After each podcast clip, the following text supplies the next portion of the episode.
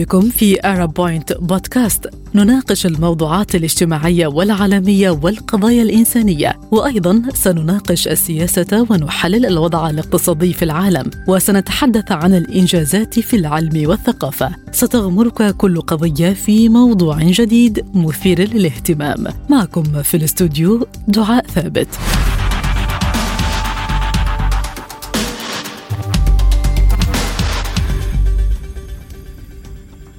أصدر معهد السلام والاقتصاد العالمي مؤشر السلام العالمي لعام 2022 حيث جاءت قطر في المرتبة الأولى عربيا بعد أن حلت في المرتبة الثالثة والعشرين عالميا من بين 163 دولة. وقال التقرير إن منطقة الشرق الأوسط وشمال إفريقيا تبقى الأقل في مؤشر السلام في العالم للعام السابع على التوالي رغم تحسن بعض المؤشرات بشكل طفيف. وكشفت نتائج المؤشر تحسن النتائج الإجمالية في 12 دولة من بين 20 دولة في المنطقة. فيما سجلت ثماني دول تدهورا في مؤشر السلام. وجاء اليمن في ذيل قائمة الدول ليصبح الأقل بمؤشر السلام في الشرق الأوسط وحتى في العالم. ويحل مكان سوريا التي كانت في تلك المرتبة منذ 2014 كما شهد السودان أكبر تدهور في مؤشر السلام في المنطقة واحتل رابع أقل مرتبة بمؤشر السلام بعدما شهد تدهورا في جميع المجالات.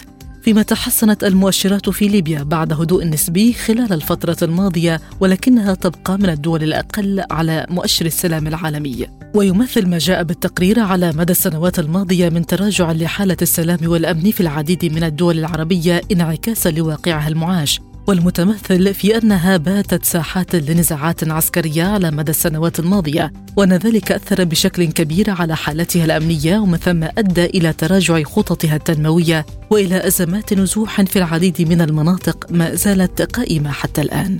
وحذر التقرير من انعدام الأمن الغذائي وعدم الاستقرار السياسي على مستوى العالم إذ تتعرض إفريقيا وجنوب آسيا والشرق الأوسط لأكبر التهديد ويقيس المؤشر حالة الأمن والسلام في ثلاثة مجالات مستوى السلامة والأمن المجتمعيين ومستوى النزاعات المستمرة ودرجة العسكرة لمناقشة هذا الموضوع ينضم إلينا من دمشق عضو أكاديمية الأزمات الجيوسياسية الدكتور علي الأحمد. دكتور علي بعد التحية. تحتل أغلب الدول العربية مراتب متأخرة في مؤشر السلام العالمي.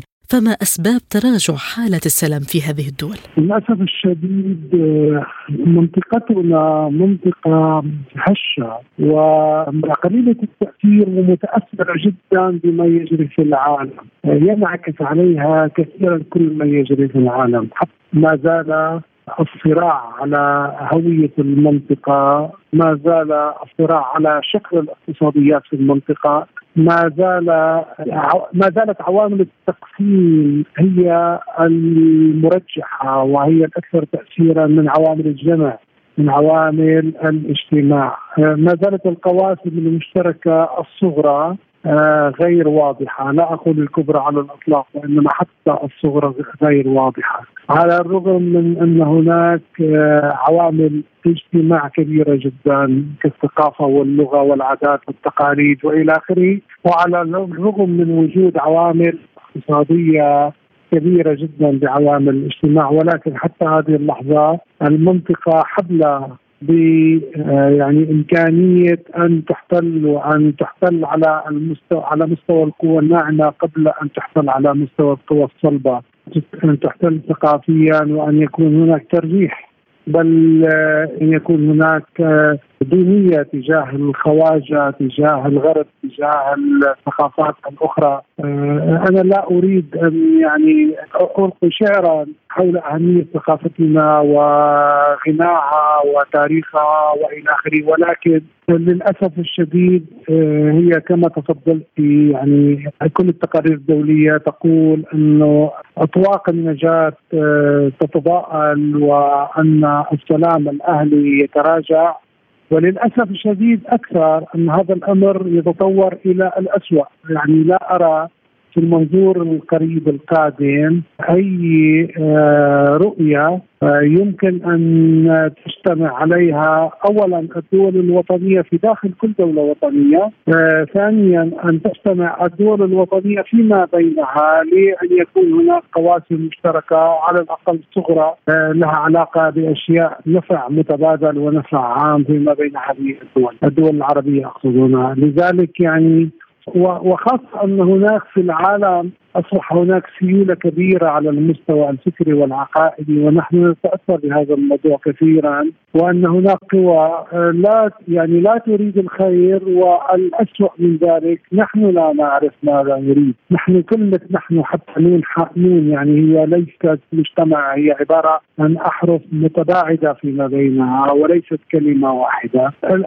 الأمر لا شك أنه آه، يعني على الرغم من كل الآلام التي عشناها والتي يجب كانت كان يجب أن تتحول إلى درسا درسا ومراجعة ذاتية عميقة كبرى. ان نطرح الأسئلة الصعبة. وأن آه، لا نعتقد أنه إذا كانت بعض الدول ما زالت نسبيا بخير أنها ستبقى كذلك. هذه الدول يعني آه، أن نستكين لهذا الأمر. إذا لم يكن جارك بخير وإذا كان اشتعل النار في دار جارك فهذا يعني أنها قد تصل إليك وحتما سوف تصل إليك. وبالتالي حتى تلك الدول التي يعني لم تصب لم تصيبها الرياح العاتية أو التسونامي الذي ضرب المنطقة من احتلال مباشر أو إلى حركات إرهابية أو اجتماعية قلاقل اجتماعية كبرى هذا لا يعني أنها سوف تبقى في هذا الإطار على الإطلاق ولن تبقى في تلك الدول على الإطلاق وإنما بالحد الأدنى من الحكمة والعقل أنت تريد لنفسك إذا كنت بخير أن يكون هناك فضاء تتعامل معه وأن يكون هناك قدرة على التبادل التجاري والاقتصادي والثقافي وإلى غيره إلى آخره. فهذا يعني هذا في الدول التي لم تصبها هذه الازمات الكبرى يعني أقصد هنا تحديدا دول الخليج والدول الغنية نفطيا بالمنطقة وليس فقط الدول العربية وإنما أيضا الدول التي استثمرت في هذه الأزمات. بالحديث عن دول المنطقة التي تحتل مراتب متقدمة في هذا التصنيف تصدرت دول خليجية مؤشر السلام العالمي فقطر تحتل المرتبة الثالثة والعشرين عالميا هل ترون أن هناك مسؤولية تقع على عاتق هذه الدول لانتشال باقي الدول العربية من التدهور الذي تعيش فيه؟ أنا اولا طبعا سوف أقرأ هذا يعني أقرأ هذا بحياديه تدهور مؤشرات السلام ومن الذي وضع هذه التقارير وإلى آخره. يعني سوف أتبناها على الرغم من شكي فيها ولكن مع ذلك بعد أن تبنيتها لا أعتقد انه قطر هي بمعزل عن الآن هي بمعزل لأنها يعني لها دور حقيقي. قد يكون هذا الدور آه، واحد من الأدوار التي تؤثر على مؤشرات السلام سلبا يعني وأنا اعني أعي تماما ما أقول يعني. بدل من أن يكون دورها هو التأثير على مؤشرات السلام ايجابا والتخفيف من خطاب التقسيم الكراهية وإلى آخره تلعب الدور العكسي تماما من خلال وسائلها الإعلامية وإلى آخره. وتعتقد بشكل أو بآخر أنها تحمي نفسها. أنا لا أعتقد. لا أريد أن أتحدث عن أي دولة بالمناسبة بالاسم. ولكن طالما حضرتك ذكرتي دولة قطر نحن نتمنى لها كل الخير نتمنى لها أن تكون يعني ليست فقط الدولة 23 بمؤشرات السلام العالمية وإنما أن تكون الأولى. ولكن ألا تكون وحدها. إذا كان هناك فرد تمكن من إغلاق أبوابه في بيت يحترق هذا لا يعني أنه في نهاية الأمر بخير على الإطلاق، هذا الحريق إما سوف يأتي إلى غرفته أو سوف يخلقه. يعني هنا أنا آخذ المثال الشخصي آه، حول منزل أو بيت. ولذلك يعني لا أقول لا لا أتبنى أنا على الإطلاق منطق الجزر منطق الجزر على الإطلاق. وأي جزيرة كانت لن أتحدث عن عن قطر أتحدث عن سوريا نفسها. أنا لا أعتقد أنه دمشق بخير إذا لم تكن الحسكة بخير. بخير إذا لم تكن حمص بخير. فبالتالي عندما يتم الحديث انه تم استتباب الامن في مدينة ما في سوريا دائما أنا أقولها هذا جيد. وهذا عامل يجب أن نرتكن إليه ولكن لا نستكين بهذا العامل لأنه إذا لم تكن باقي المدن بخير فسوف تعود الرياح وسوف تعود النار لتلتهم باقي المدن، هذا يمكن أن نسحبه على منطق الدول وعلى منطق الطار إذا شئت. يعني لن تكون مصر الشقيقة والغالية بخير إذا كانت السودان ليست بخير أو ليبيا. وهذا الأمر بإمكانك أن تسحبيه على سوريا أو غيرها، فبالتالي نحن علينا أن نعمل على المستوى الوطني المحلي، علينا أن نعمل على مستوى حتى المدن في في أوطاننا وأن يكون هناك عمل دؤوب في هذا الموضوع حتى يكون هناك عدالات محلية حقيقية وعدالات وطنية حقيقية، ويجب علينا أن نعمل على المستوى الأوسع على المستوى الذي له علاقة بمنطق أو بفضاء. إقليمي واسع جدا إن كان هذا الفضاء هو فضاء عربي أو فضاء أوسع ما يسمى شرق اوسطي أو مشرق. عضو أكاديمية الأزمات الجيوسياسية الدكتور علي الأحمد شكرا جزيلا على كل هذه الإيضاحات.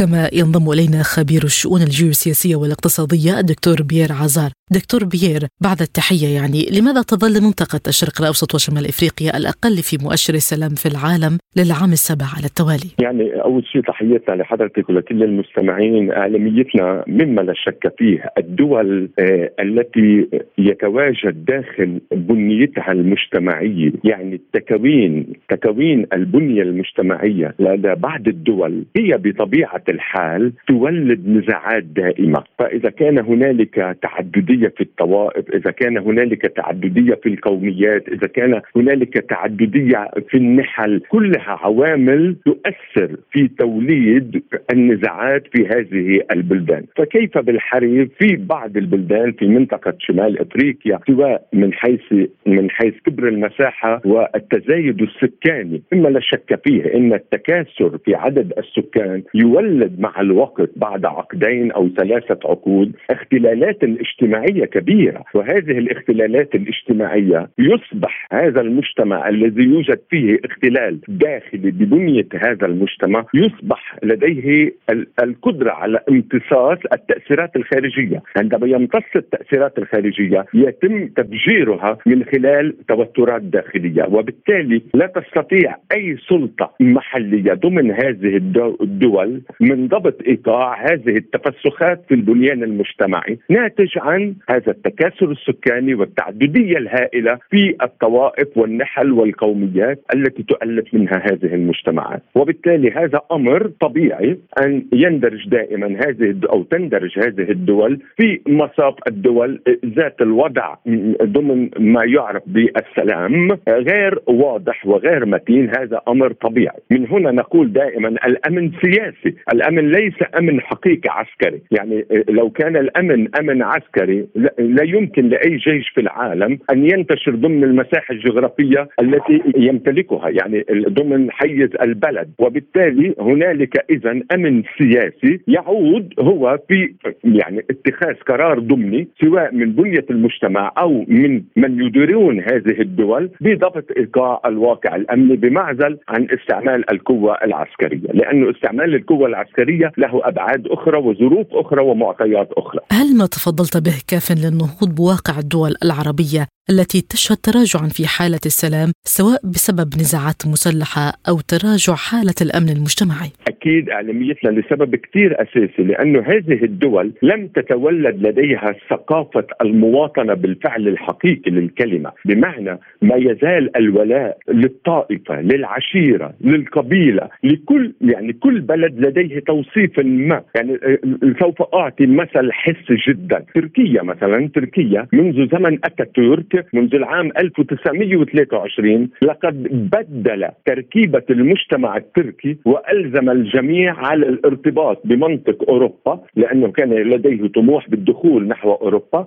سواء من اللباس سواء من وممنوع على كل التيارات الإسلامية أن أن تتحرك في الواقع التركي والذي كان يحكم تركيا مجلس الأمن القومي العسكري. عندما أتى نجم الدين أربكان وهو ابن يعني رجب طيب أردوغان الرئيس الحالي هو ابنه الروحي لنجم الدين أربكان وتم قمع نجم الدين أربكان من قبل المؤسسة العسكرية عندما تطور الوضع، تخيل تركيا اليوم عادت نتيجة حزب العدالة والتنمية وهو ذات البعد الإسلامي، لم تستطع تركيا مهما حاولت عبر هذه العقود أن تطمس هوية المجتمع التركي الذي في الحقيقة هو مجتمع ذات طابع إسلامي. وهو ينظر إلى الحداثة بمفهوم الحداثة لأن هنالك دائما نقاش كيف يمكن تطبيق الحداثة بمفهوم المودرنيتي. كيف يمكن تطبيقها على مجتمع عصبية ابن خلدون؟ وبالتالي نحن إذا إعلاميتنا الموضوع الأساسي لأنه سؤالك مهم جدا يفترض أطروحة. لا يمكن لهذه الدول أن تتحكم بالتفسخات ما دامت المجتمعات داخل هذه الدول لا ترتبط حقيقة بمفهوم الدولة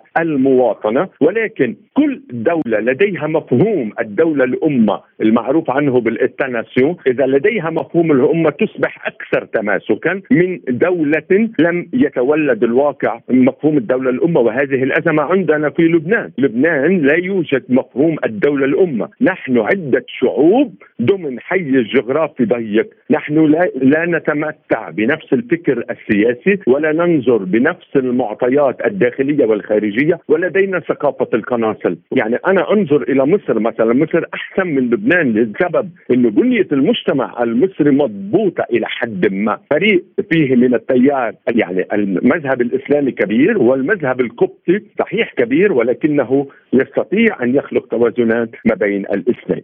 إذا ما نظرنا في المؤشر نجد بعض الدول شهدت المزيد من التدهور هذا العام كالسودان، اليمن تذيل أيضا القائمة وسوريا لا زالت في المؤخرة بالرغم من التحسن الطفيف، كيف تعلقون على وضع هذه الدول والتي تشهد نزاعات مستمرة؟ يعني هذه الدول إعلاميتها في نهاية الأمر تعيش مخاض من الحروب الداخلية العميقة جدا وهي في الواقع حروب خارجية لها مفاتيح داخلية يعني عندما نقول بداية اليمن اليمن في نهاية الأمر غير محددة المعالم لا يمكن ضبط إيقاع اليوم تحديد المعايير وفقا لليمن واليمن غير مفهوم إذا كان هنالك لأن هنالك توجه كبير لدى اليمن حتى منذ عقد الرئيس السابق علي عبد الله صالح ان أن يتم تقسيم اليمن إلى ست مقاطعات وهذا ما يتم يحاولون اليوم تحقيق هذا الهدف، حتى المملكة العربية السعودية لديها إشكالية بين أن تقسم مجددا اليمن إلى اليمن الشمالي واليمن الجنوبي هل هو لمصلحتها؟ إنها مترددة خوفا من